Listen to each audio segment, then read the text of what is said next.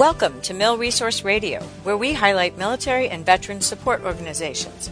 Hear directly from organization leaders and those who've benefited from their services.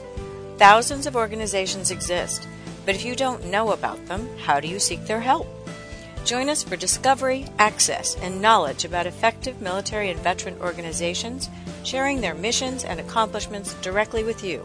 And now here are your hosts, Linda Kreter and Les Davis. We are so glad that you have joined us this morning. We have a very special show for you today with one of our own. Uh, Justin Constantine, one of the co-hosts of our show, will be with me to talk about his new book, My Battlefield, Your Office, Leadership Lessons from the Front Lines that was just published.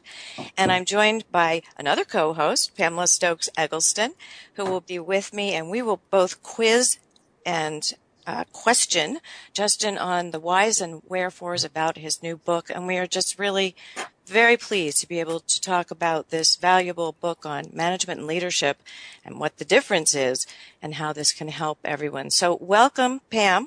Glad you're here with me. Welcome, welcome. Thanks. And Justin, we are delighted to have you on the other side of this microphone so that we can talk to you about your book and would you like to say a little bit about your background for everybody? I can give the background and the bio, but I'd rather it come from you.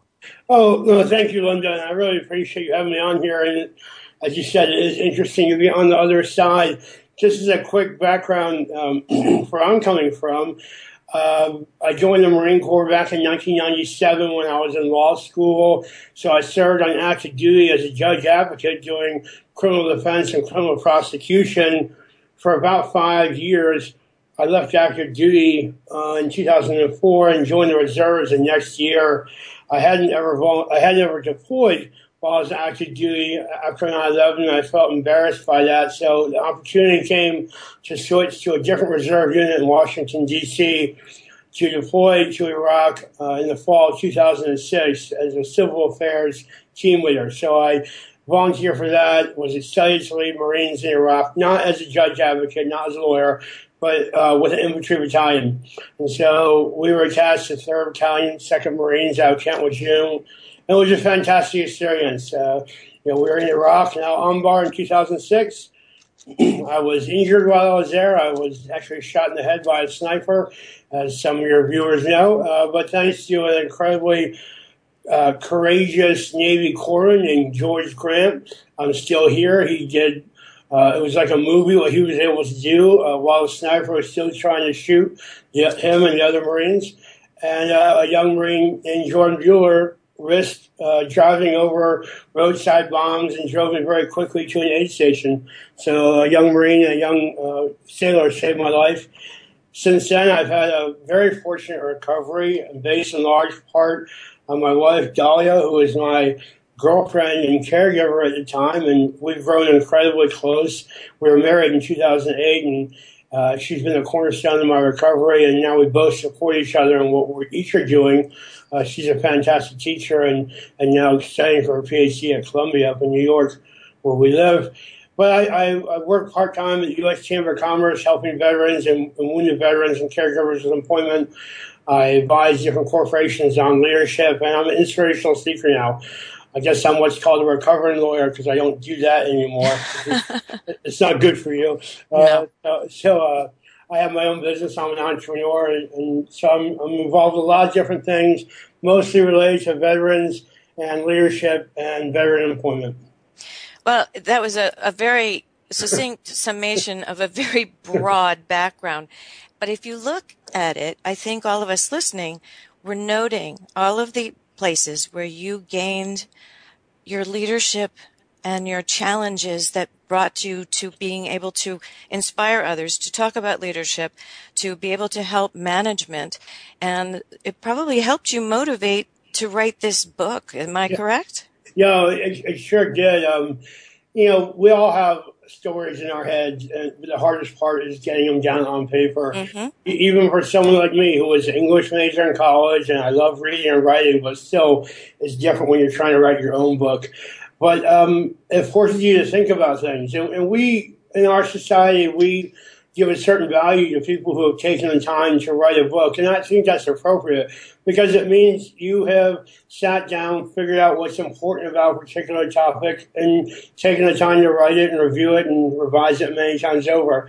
And so for me, it was it was a nice walk down memory lane and maybe think about people I hadn't thought about in quite some time, but also maybe think about what is important to me in a leader. What, what are some lessons I learned in the Marine Corps and outside the Marine Corps about what good leadership is and what bad leadership is? Um, whether you're a CEO, a mid-level manager, or starting your own business, or you know, moving on to the next part of your own transition. So it was beneficial to me to just to write a book. And now, of course, um, a lot of, uh, I'm getting some great feedback and people are learning about me who maybe now have known who I was before. So of course that's helpful as well. You know, it, it is so interesting though that I, and I'm glad you have written about it and I've bought the book. I will confess I haven't yet read it, but it's on my uh, iPad ready to go. Um, I, I, it would have been a nice thing for me to do ahead of time, but we put this together at the last minute, so right. I didn't have a chance. Um, but I think it was interesting that in the reviews that I read, a lot of it talked about the difference between management and leadership. And I think that it's valuable to go back and talk about what is the difference between management and leadership because I think too many people use that term synonymously.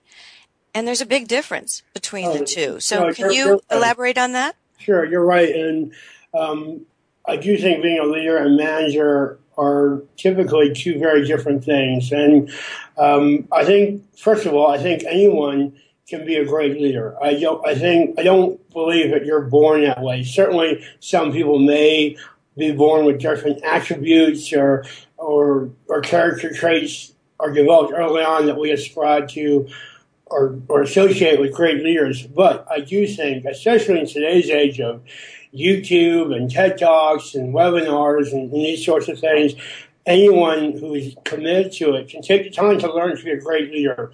And so I think that differentiates between being a leader and being a manager is where you have chosen to put the time in to make a difference in your lives, your own life, but really the lives of others around you. And that's people who work for you, people who you work for, or your clients, or or your organization, or whoever that is. And so, in my mind, and maybe this is a little generic, but I think manager is is someone who kind of is uh, maintaining the status quo, who's making sure the boxes are checked, who's just keeping things going, as compared to a leader who is someone, uh, man or woman, who lays out a strategy, lays out a vision, takes decisive action, and keeps pushing forward in the right directions despite all the change that may be going on around them.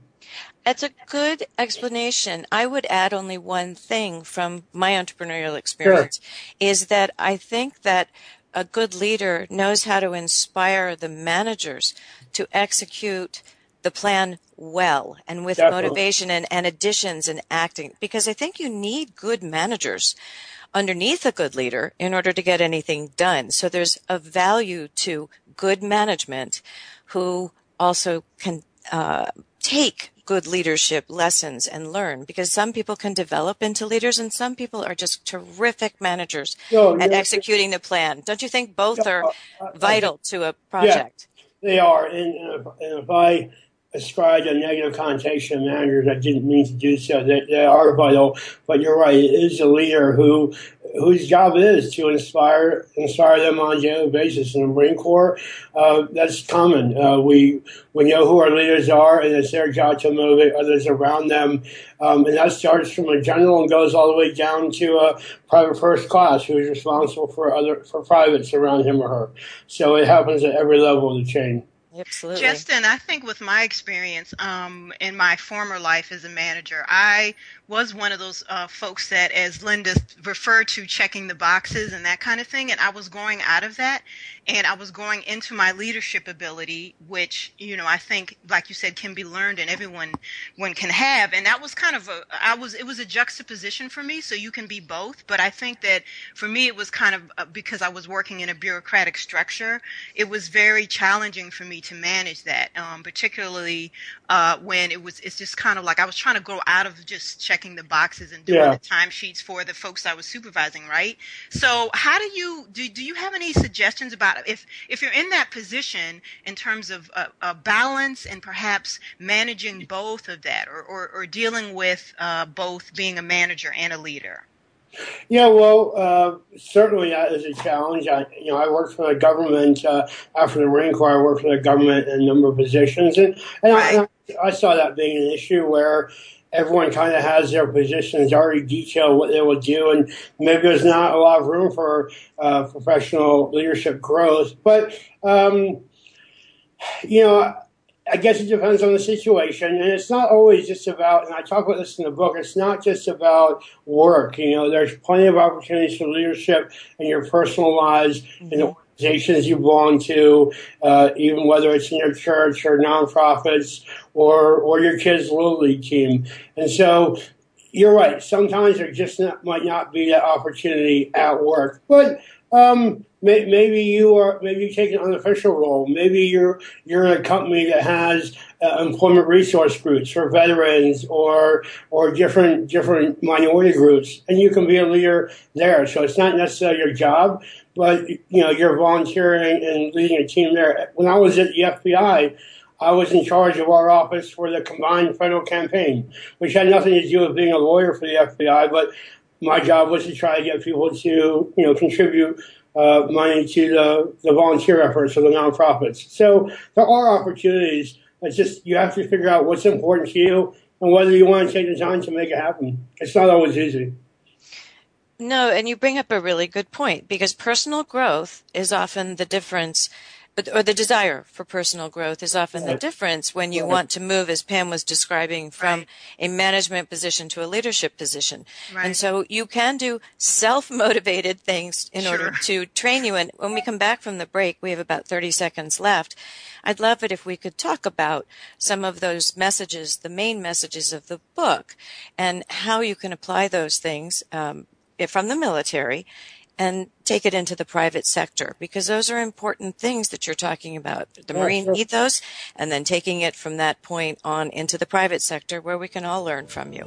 Thank you so much, Justin. We're going to be back after this short break. We're Mil Resource Radio, and we'll be back after these short messages.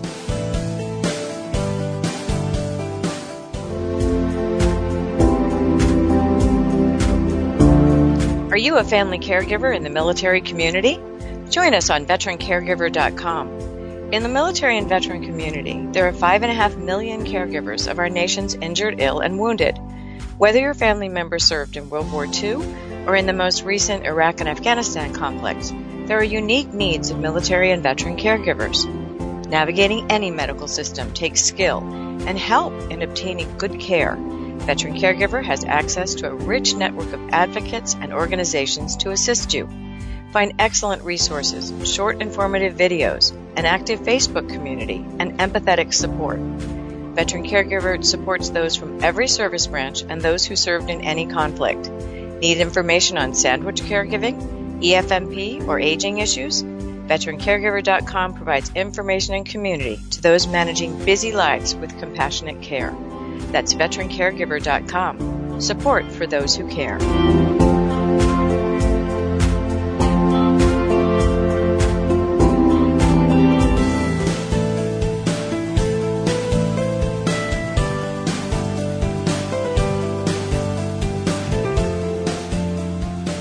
We're here with Justin Constantine talking about his new book. And I guess I'd like to first ask a broader question before we go into what we mentioned during the break. Justin, there are so many military books being written right now. And I know that you had some special uh, directives as you were writing this and, and thinking of your audience and the value that you bring to the table in the sea of books that military veterans are writing, and all of them are really very interesting with different target audiences. Where were you looking to really attract readership and to provide help and um, new ideas to them? Yeah, okay, um, and you're right. There are a lot of different books out there, and and so I think a lot of veterans may think, "Oh, well, I had these unique experiences, but uh, who cares what I think? Um, there are other books out there, but I, I, don't agree with that. I think we all have, um, not just veterans, all of us have some incredible stories, and we can all benefit from learning from each other. Mm-hmm. That being said, um, you know, I retired from the Marine Corps as a lieutenant colonel. I deployed as a captain, so I was a mid-level manager, and so that's what I know. And so I, am not. My book isn't, uh, although I certainly hope some CEOs and, and high-level leaders read it. That's not my target audience. Like when Secretary Gates or John McChrystal write a book, you know, they can talk to the C, the C-suite people uh, clearly, but that's not my target audience. I'm aimed at mid-level managers, uh, people who worked hard and were, and were promoted, but never really learned how to lead people effectively along the way. So that, that's who I'm trying to influence mostly. And, and so, as I said, I base my experience as a Marine officer, but then also in the, in the private and pu- public sector as well. When I when I first uh, before I wrote the book, and you know, I've been an inspirational seeker for a couple of years. I first, when I first started seeking, I typically commented on a quote from a Marine officer um, who was killed in action, and I never met him, but I really wish I had. And, and he mm-hmm. sounds, from people I've spoken with and what I've read, like an incredible person. His name was Major Doug Zembiec. Um, he's often called the Lion of Fallujah uh, for his action there. He's a Naval Academy grad. He was an incredible wrestler, and we were about the same age. And um, he served combat tours in Iraq and Afghanistan, and also in Kosovo, I believe. And I just I just want to say uh, to the audience a short quote. Um, he had written in a book or a journal he was keeping before he was killed and, and the family found the journal, and the short passage is called Lessons from My Father. And I referred to this in the beginning of the book because this is what I try to base. Um, this grounded me, and I use it as a guide for the book. And he wrote, Be a man of principle, fight for what you believe in, keep your word, live with integrity, be brave, believe in something bigger than yourself, serve your country teach, mentor, give something back to society, lead from the front, conquer your fears, be a good friend, be humble and be self confident, appreciate your friends and family, be a leader and not a follower, be valorous on the field of battle, and take responsibility for your actions. Hmm. So I think those are a lot of incredible lessons, especially considering he was you know, when and where he was writing these ideas, but I think they apply to all of us, and that's kind of was the skeleton for my book. And and because, like I said, I've never I never met Doug, but I think very highly of him. I wish I had met him, and and so I wanted to highlight his lessons in the in the first chapter of my book, and it went from there. Uh, it's it's excellent, and I think that you laid out the book in a unique manner to make it easy to read so that people could take the time to absorb the various lessons that you were putting. Can you elaborate on that? Yeah, yeah each chapter, it's not designed, I mean, it's a short book. It's 150 pages, 15 different chapters. So, you know, they're more or less 10 pages each. At the end of each chapter three key takeaways uh, and a picture. Um, they're not, it's not, although some people told me they read the book from start to finish in a couple hours right away, it's designed to, perhaps you might buy it at the airport. If I could get it there in Hudson News, that would be great. But if you, you, you know, you can read a, a chapter and put it down, or a few chapters, and you can come back and start another chapter, and you don't have to remember it's not all contingent on what you just read before that or the week before that. They're they're stand. I mean, of course, they're interlocking ultimately, but they're standalone chapters where people learn each chapter is about a, a particular message or a particular concept, whether it's teamwork, asking for help, integrity, leading from the front. You know, there's a number of different topics there, and so I think that's a good way to learn one chunk at a time.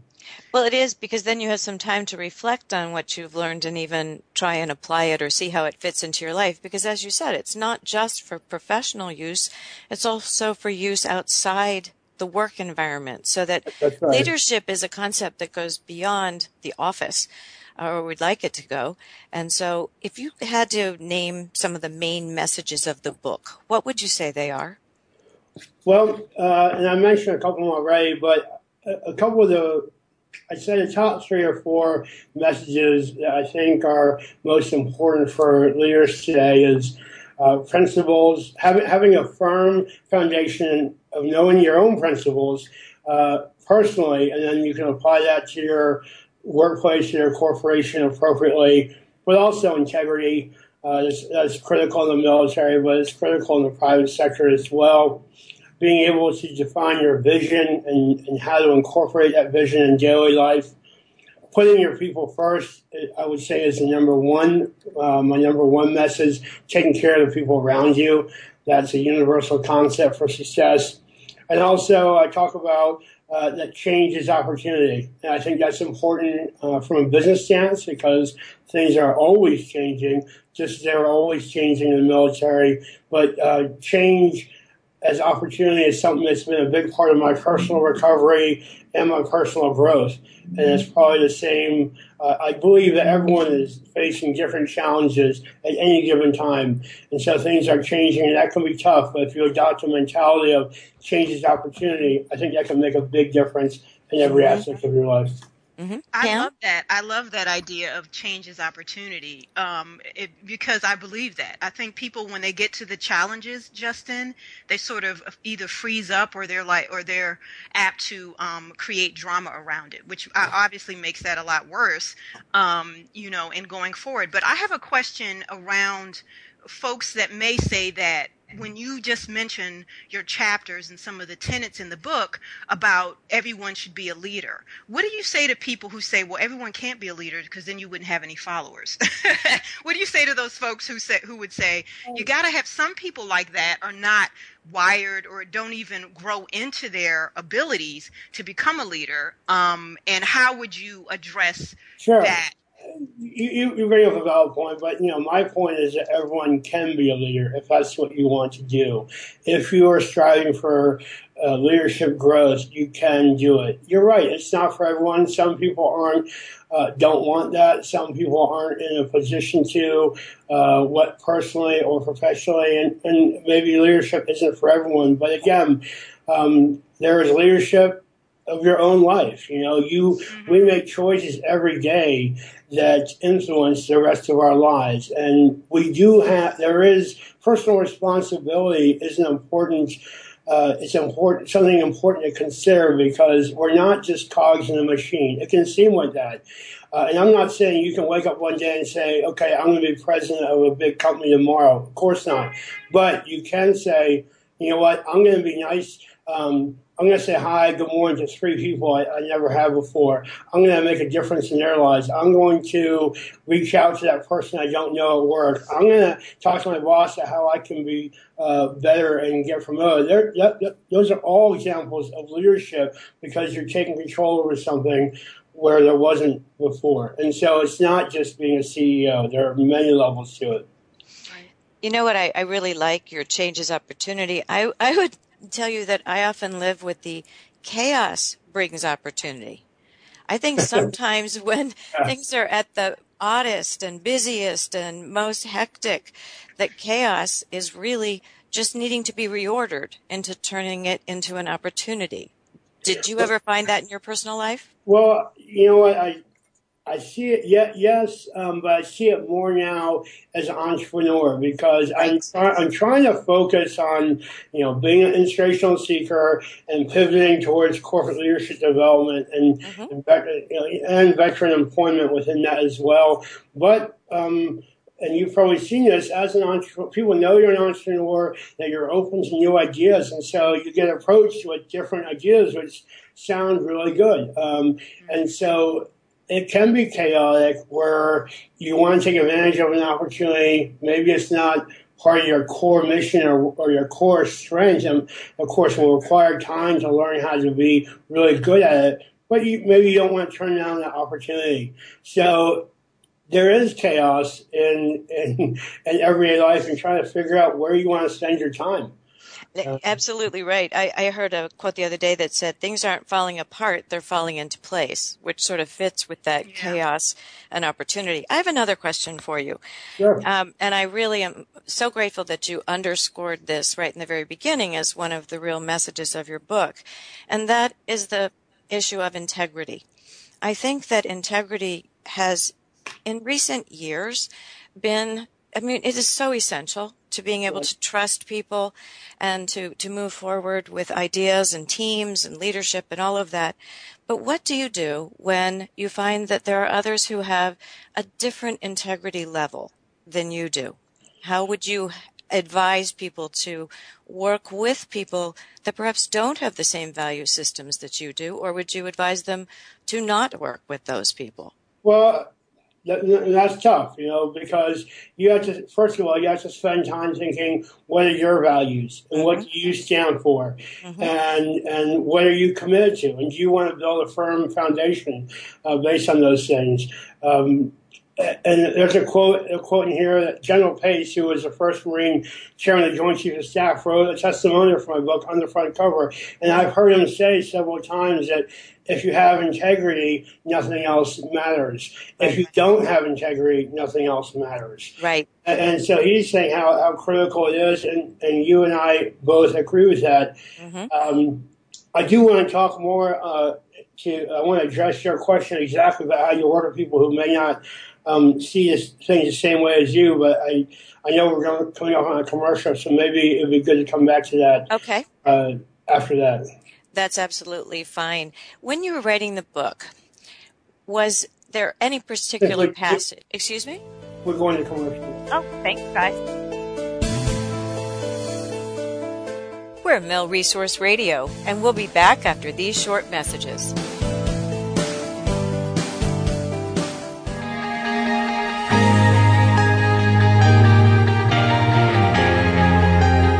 Join the millions of women each month who listen to Wise Health for Women Radio. Women are pressed daily to give more, learn more, and be more, often at the expense of mind, body, or spirit. Join us for revitalizing conversations on fresh ways to view your limited time, encouraging new, healthier perspectives. You provide a special spark to those around you, and you manage many roles entrepreneur, mom, wife, coach, friend, daughter, and more. Here's a great way to inspire and nurture you. On Wise Health for Women Radio, host Linda Kreter and her amazing guests share how to move toward your wishes and dreams and find what is possible in your busy life. If not today, then when? Take steps to flourish over 40. Join us on Wise Health for Women Radio, Tuesdays at 11 a.m. Eastern Time, on iTunes, and more at wisehealthforwomenradio.com, helping women thrive.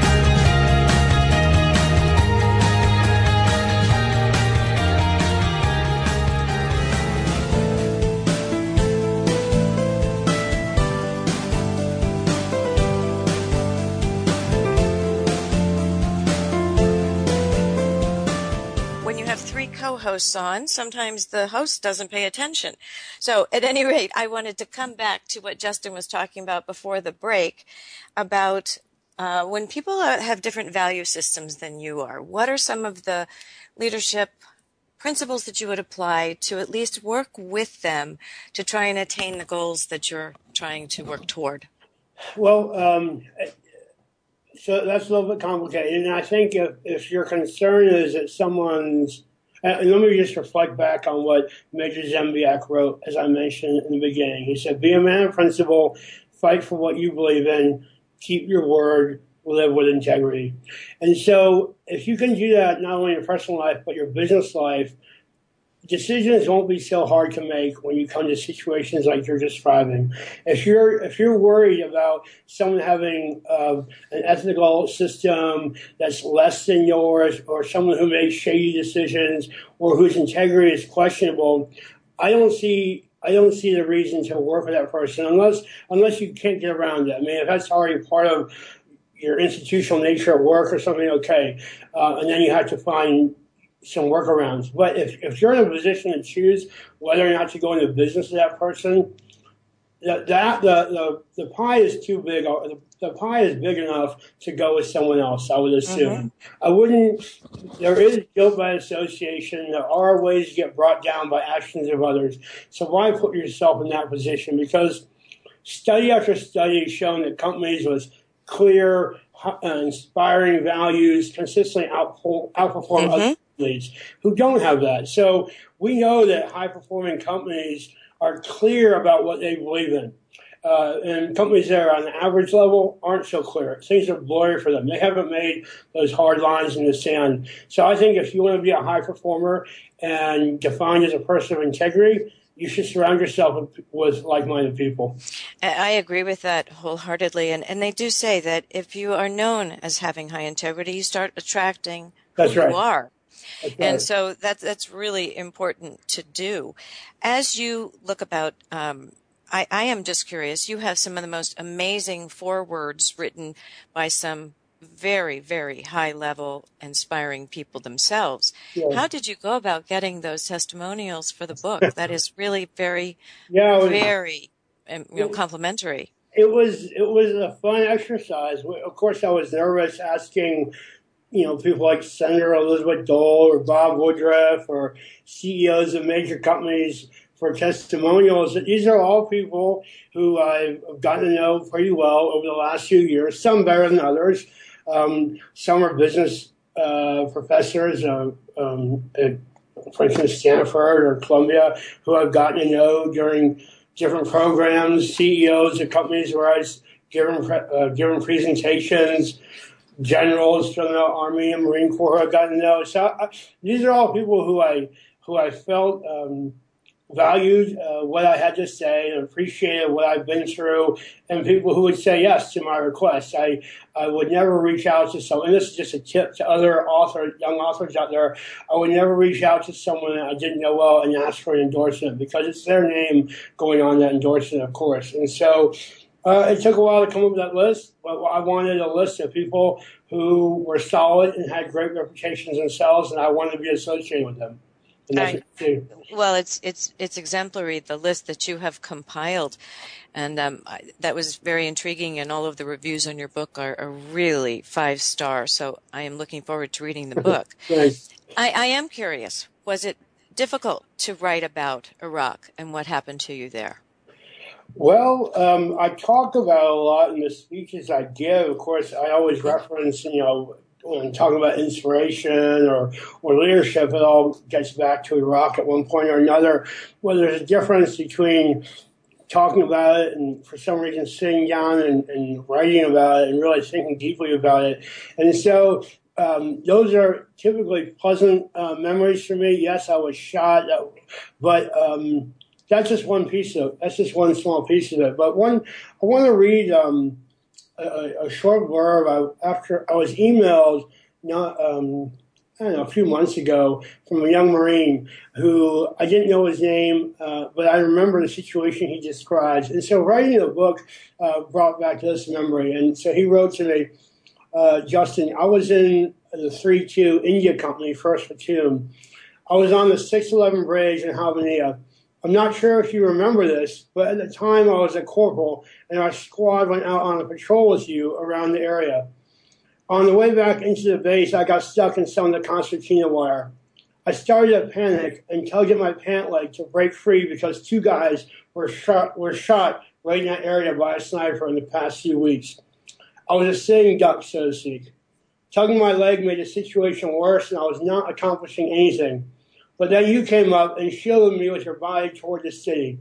You told me to calm down and relax, and you would help me get out. In that situation, you made me feel at ease, and I felt safe. At the time, I couldn't believe a major would put his, li- his life out there to help me. The next day on the bridge, I woke up in the afternoon after staying post, and I heard you got shot in the head. It crushed me inside because I assumed you had passed on. I kept thinking about the day before and what you did for me. Anything could have happened in that situation, but you took that risk. The action you did really impacted me. To this day, I would tell people how you did that for me, and unfortunately, you got killed the next day. Luckily, I get to change the ending now. And then he went on to um, had a little bit more, but the, you know that letter, and I, and I included the book for a reason because it was about unintended consequences and little actions that you can take on a daily basis, which we've already alluded to here, can make big differences in people's lives. And I, I remember that day with him. I didn't know he remembered it, uh, but we were very worried about that sniper that was targeting our Marines there, and I just quickly helped him like any Marine would. But you know, to get, and I actually started crying when I got that email from him. Uh, it was, you know, eight years later or something. And so writing that book brought back some powerful uh, emotions for me, some powerful memories. But I'm really glad I went through the process because, um, well, certainly since since then, now I'm reconnecting with other people as well. But I realize we all learn a lot along the way. Uh, we just have to take the time to reflect on that. That's powerful. I think also that the reconnection that you're making, along with sort of uh, even yeah. if you re- revisiting these feelings, but at the same time, it's kind of cathartic. I, I would imagine to yeah. to write yeah. about that, along with you're you're doing a lot of speaking about it, Justin. But the writing, that's putting it down on paper, is like an amazing maybe catharsis for you. And I think that's empowering to folks who may read the book um, about your messages about your, your these things that happened with you to you um, and how they reflect with leadership abilities and integrity and moving in that, that change right moving in yeah. that stuff that you spoke to earlier so i was wondering if you uh, um, was there any other things other than your situation in iraq or and like linda i haven't read the book either um, techniques or business strategies or leadership strategies that you might have in the book um, that you might want to tell our audience about at this moment? Well, sure. I mean, my clearly uh, in, the, in the military, you have very defined roles, and so we all know that uh, our our service members coming out of the military have have a wide array of skills and abilities, but most of them have served in some sort of leadership capacity. No, no one teaches leadership like like the Marine Corps and the other services, of course. Um, so there there is that. Um, but also, you know, just like everyone else, I've worked in an office where I've seen good, good leaders, good managers, and some that weren't so good. Um, uh, and so I draw on that as well. And I also draw on my experience as leading a small team at the U.S. Chamber of Commerce and working on veteran employment. But also sitting on the board of directors for several national nonprofits and from co-founding my own nonprofit this past year and the challenges that, that we're going through in developing into a national program. So I'm coming from it, um, or at it from a number of different angles, some of which are um, familiar to some people and some of which are familiar with others. But uh, I have I, some of the feedback I, I get is that, wow, uh, I really learned to appreciate every day from what you said. I, I recognize the struggles so many are going through, and, and it makes me feel uh, like I shouldn't complain about traffic. And, and and I laugh when people say that because I get really aggravated at, tra- at traffic. right. I mean, who doesn't? yeah, that doesn't matter. And and what I what I have learned, because I talk to a lot of people after my speeches, is that many of us are facing serious life struggles, whether personally or from a family member or a friend or, or you name it. And there is no pecking order on which is worse, getting shot in the head versus cancer versus, you know, they're all, they're all hard for what you are facing right now. And so I don't want people to look at what I've gone through and say, oh gosh, my life is easy. No, it's take what I've learned and, and put on paper and apply it to your life however is most appropriate. Absolutely. You know, you bring up something that often comes up in the caregiver space. We say that there is not competitive caregiving. Right. And what you're saying here is there's not competitive injuries or leadership right. or struggles. Everyone's got something. Um, some things are just really much more major, but I think we also have to recognize that some people are also blessed with a higher level of being able to take that stress and turn it to positive. What would you say there are some of the personal attributes that you have or that you've seen in leaders that allow them to take adversity and turn it into a challenge and then accomplishment? Yeah, it, well, it, it, certainly does take a mindset. I don't think anyone we can look to who we typically consider great leaders and think they just back into it and it was by accident. I think it, it comes from, as I mentioned earlier, creating a strong foundation and platform early on on what you believe in and what your values are, where you want to go, how you're going to get there. It's like when you, it's like when you, uh, make New Year's resolutions. It's not enough to say, I want to lose 20 pounds this year or I want to make, you know, insert dollar amount here. Are you following up every month on that? Have you created a checklist of st- steps you have to take to get there? It's a follow through and the details that are important. So in my recovery, like Dahlia and I, you know, and Dahlia was a critical part of my recovery. Not every wounded warrior has someone like Dahlia, so I've been incredibly fortunate for that. But we also spent a lot of time on prioritizing what's important to us and where I wanted to go with my new life and how I would get there. Um, so professional, but also personal, which, you know, life, work life balance is, is incredibly important to all of us. And so I don't think you can have uh, life, lifelong success if you're not focusing on your personal life too. So for us, it was where, where, here's a list of the top 10 places we want to go on vacation. Here's some classes we might want to take together. Here's where we may want to live later in life. So all these things that affect your well-being are, are important because can't you can't just go through life um, going to work, clocking in, coming home, making dinner, watching TV, and go to bed. I mean, I guess you could, but you're you're missing out on so much that life has to offer if that's what you you relegate yourself to perfect analogy. It really is important to lead your life, not just accept your life. And as That's you right. said, make the most of it as you're going through it. And I'm so glad that you gave those examples of the personal life priorities because they're just as important as some of the professional ones. What do they say when you are on your deathbed? You're not going to say, I wish I worked more. Right. Absolutely. So we're going on a short break and we will be back after these short messages. You're listening to Military Network Radio and we'll be right back.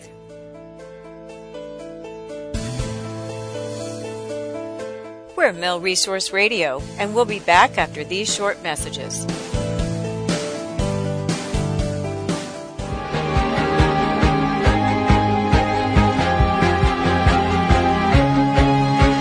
Are you a dynamic woman? Sandra Beck and Linda Kreter host Dynamic Women Talk Radio, bringing lively weekly shows in a roundtable format with influential guests from around the globe.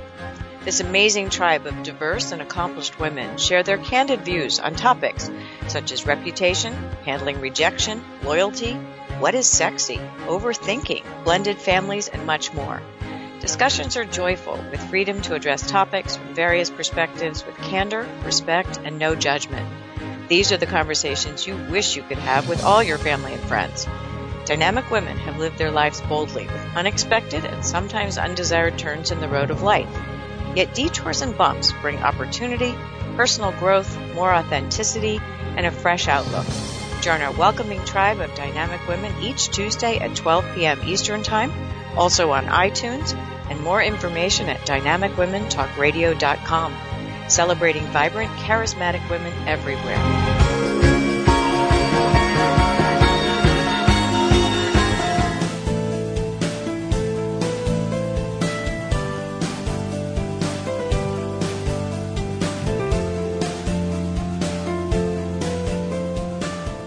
Justin Constantine talking about his new book, My Battlefield, Your Office. And I am wondering, I've seen a lot of great reviews, but I'd like to hear your take. What's the feedback that you've received, whether in reviews or just from friends and those who know you?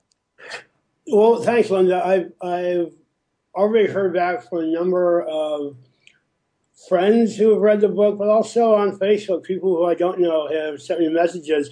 One thing I one thing I thought was interesting, I've heard from several people, and these are uh, probably people in their mid forties with kids who are teenagers, saying they would really like me to write a, a version. Uh, with a focus towards teen, today's teenagers, Mm. and, and who um, I think their parents feel they lack a certain, uh, or maybe they take a lot of things for granted, or that they have a lot of opportunities that didn't exist when their parents were growing up, and so they want their kids to see that. I guess this, this is, of course, depending on what kind of background you have. That, that life can be very challenging, but um, there are plenty of ways to, to success despite that. So maybe the way Chicken Soup for the Soul had a whole bunch of other different versions. I might I might make a version for uh, you know for teenagers on this as well. Uh, and, and, that, and that's that's been consistent with the rest of the feedback I've just gotten. I've been very fortunate. At least what I've heard has been uniform, uniformly positive so far. That's terrific. Because, and I think that idea for teenagers is a valuable one because I think that we've got such a different generation with so many distractions and digital and information available to them all the time. And I don't think that leadership skills are generally taught in the schools anymore. I know we used to have things called civics back when right. dinosaurs roamed when I was in right. school. Yeah, um, but it, it is one of those things Pam, stop laughing. I'm, so, I'm uh, laughing uh, because I I can relate. Justin and I are like me too. Right. you know? Right. Well, but I think sometimes those were where you learned things, or when you learned how to debate both sides of the, right. the equation. I thought that was especially valuable. And in today's age, that doesn't generally happen. So Justin, I think writing a teenage version, which also shares some of the attributes of being selfless and servant yeah. uh, leadership yeah. and that kind of thing would be really valuable. Well, maybe I'll maybe I'll do that. Well, you're not busy enough, so that that should be what you do next.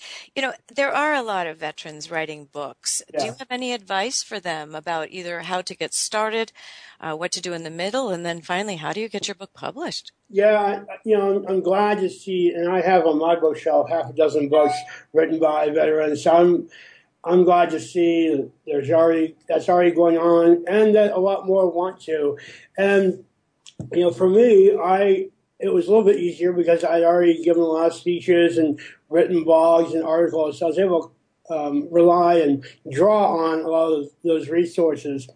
But uh, even if you're, you know, your book is starting with you by you're writing the first words um, for the book, I think you you should have an overall idea of where you want to go, and then just focus chapter by chapter.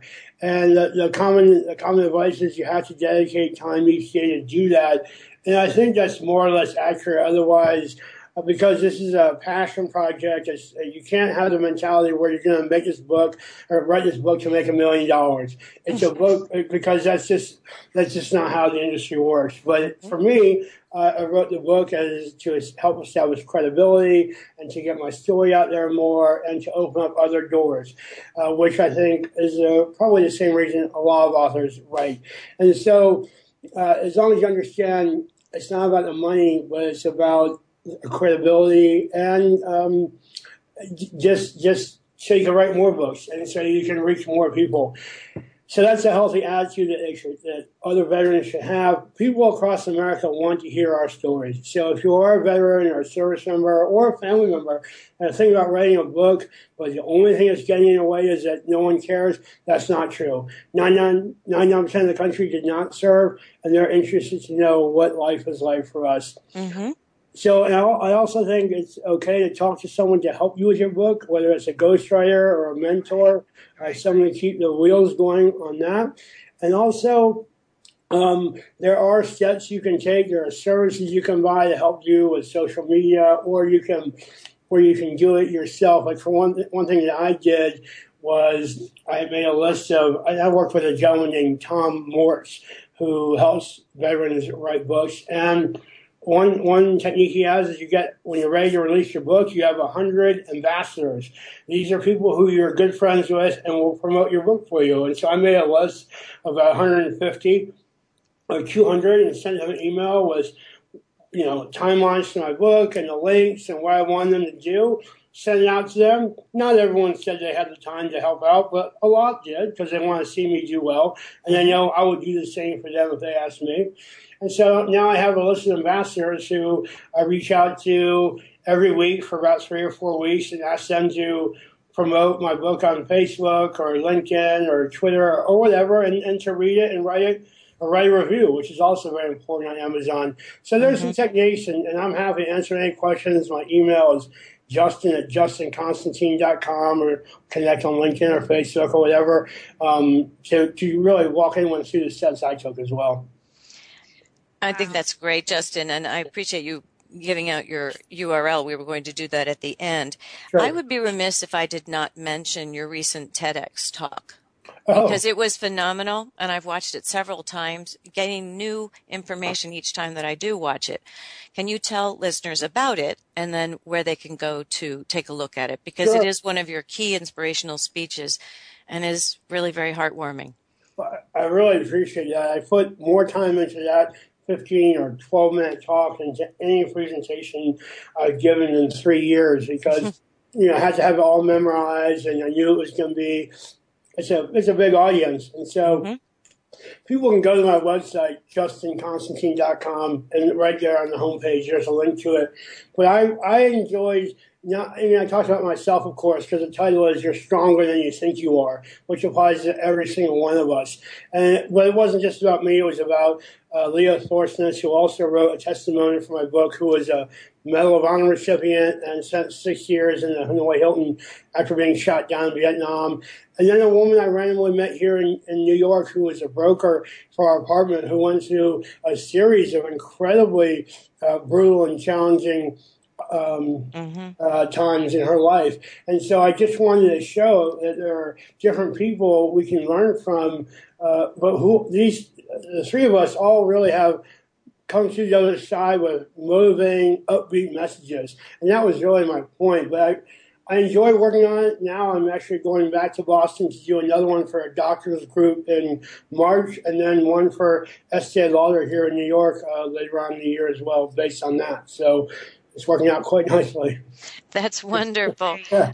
I think one of the things that struck me in the TEDx talk was as you spoke today, you are also very grateful for the steps and the people who've come into your life by mentioning George Grant, John Bueller in yeah. that TEDx talk, as well as obviously in your book. And I think that that attitude of gratitude, while a cliche, really does have meaning and underpins some of that integrity and foundational sense of knowing something's bigger than you are and that you are helping others coming behind you. Yeah. And I think that that always underlying those who have helped you is a, a very strong part of why your message resonates. Pam, would you agree with that? Absolutely. I think that the, the integrity piece is critical, but also what I want to, and I, I, think just Justin's um, persona about integrity as it surrounds the challenges or changes, its opportunities uh, piece that comes up is really, um, it's really, it was apparent to me at the TED Talk too. I thought it was actually um, wonderful, um, Justin. And it's really, you know, why you probably could come up with a list of 150 people, you know, to be your, you know, whatever. You were like, oh, he said yeah. 100, so I took it up to 150 because yeah. Yeah. nobody would be like, okay, we're not going to do this for Justin. I mean, just right. just by knowing you. I mean, that's just my personal um, yeah.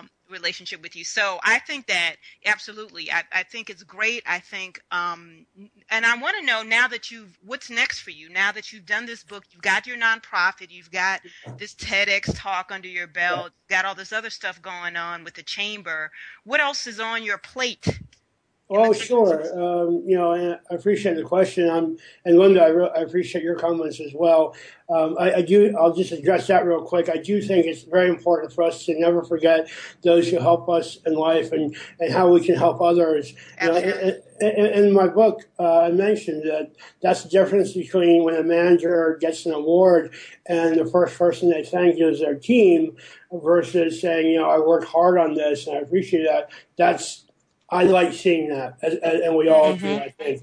Um, as far as what's next for me as we wrap up, um, you know, I, am pivoting from being a keynote speaker to focusing more on corporate leadership development. So I'm starting a, a taking a certificate course in coaching. I was recently accepted into the Presidential Leadership Scholars Program, which is hosted by the Presidential Libraries of uh, President, both President Bush, Bush's and President Clinton and Lyndon B. Johnson. So that's a six month program. There's 60 of us in our cohort, and we learn, take a really deep dive into leadership and, and, affecting change in our communities. And we all have personal projects that we're working on. Mine's a nonprofit. So I hope um, throughout this year I really refine my skills in leadership and expand my basic knowledge and learn how I can coach uh, executives and other leaders on challenges they're facing in their lives. That's really where I want to go. Great. I'm also working on two other books, one about hiring veterans and employing veterans, and one another business leadership book about character traits we value in the military and in the private sector as well. I love that Pam said, "What's on your plate?" Well, yeah. he's got right, a buffet table. Like we don't have enough time for it, but yeah, that is a buffet. That's a buffet table, I think. Um, Justin, once again, give people the URL where they can find out more about you. Sure. My website is justinconstantine.com.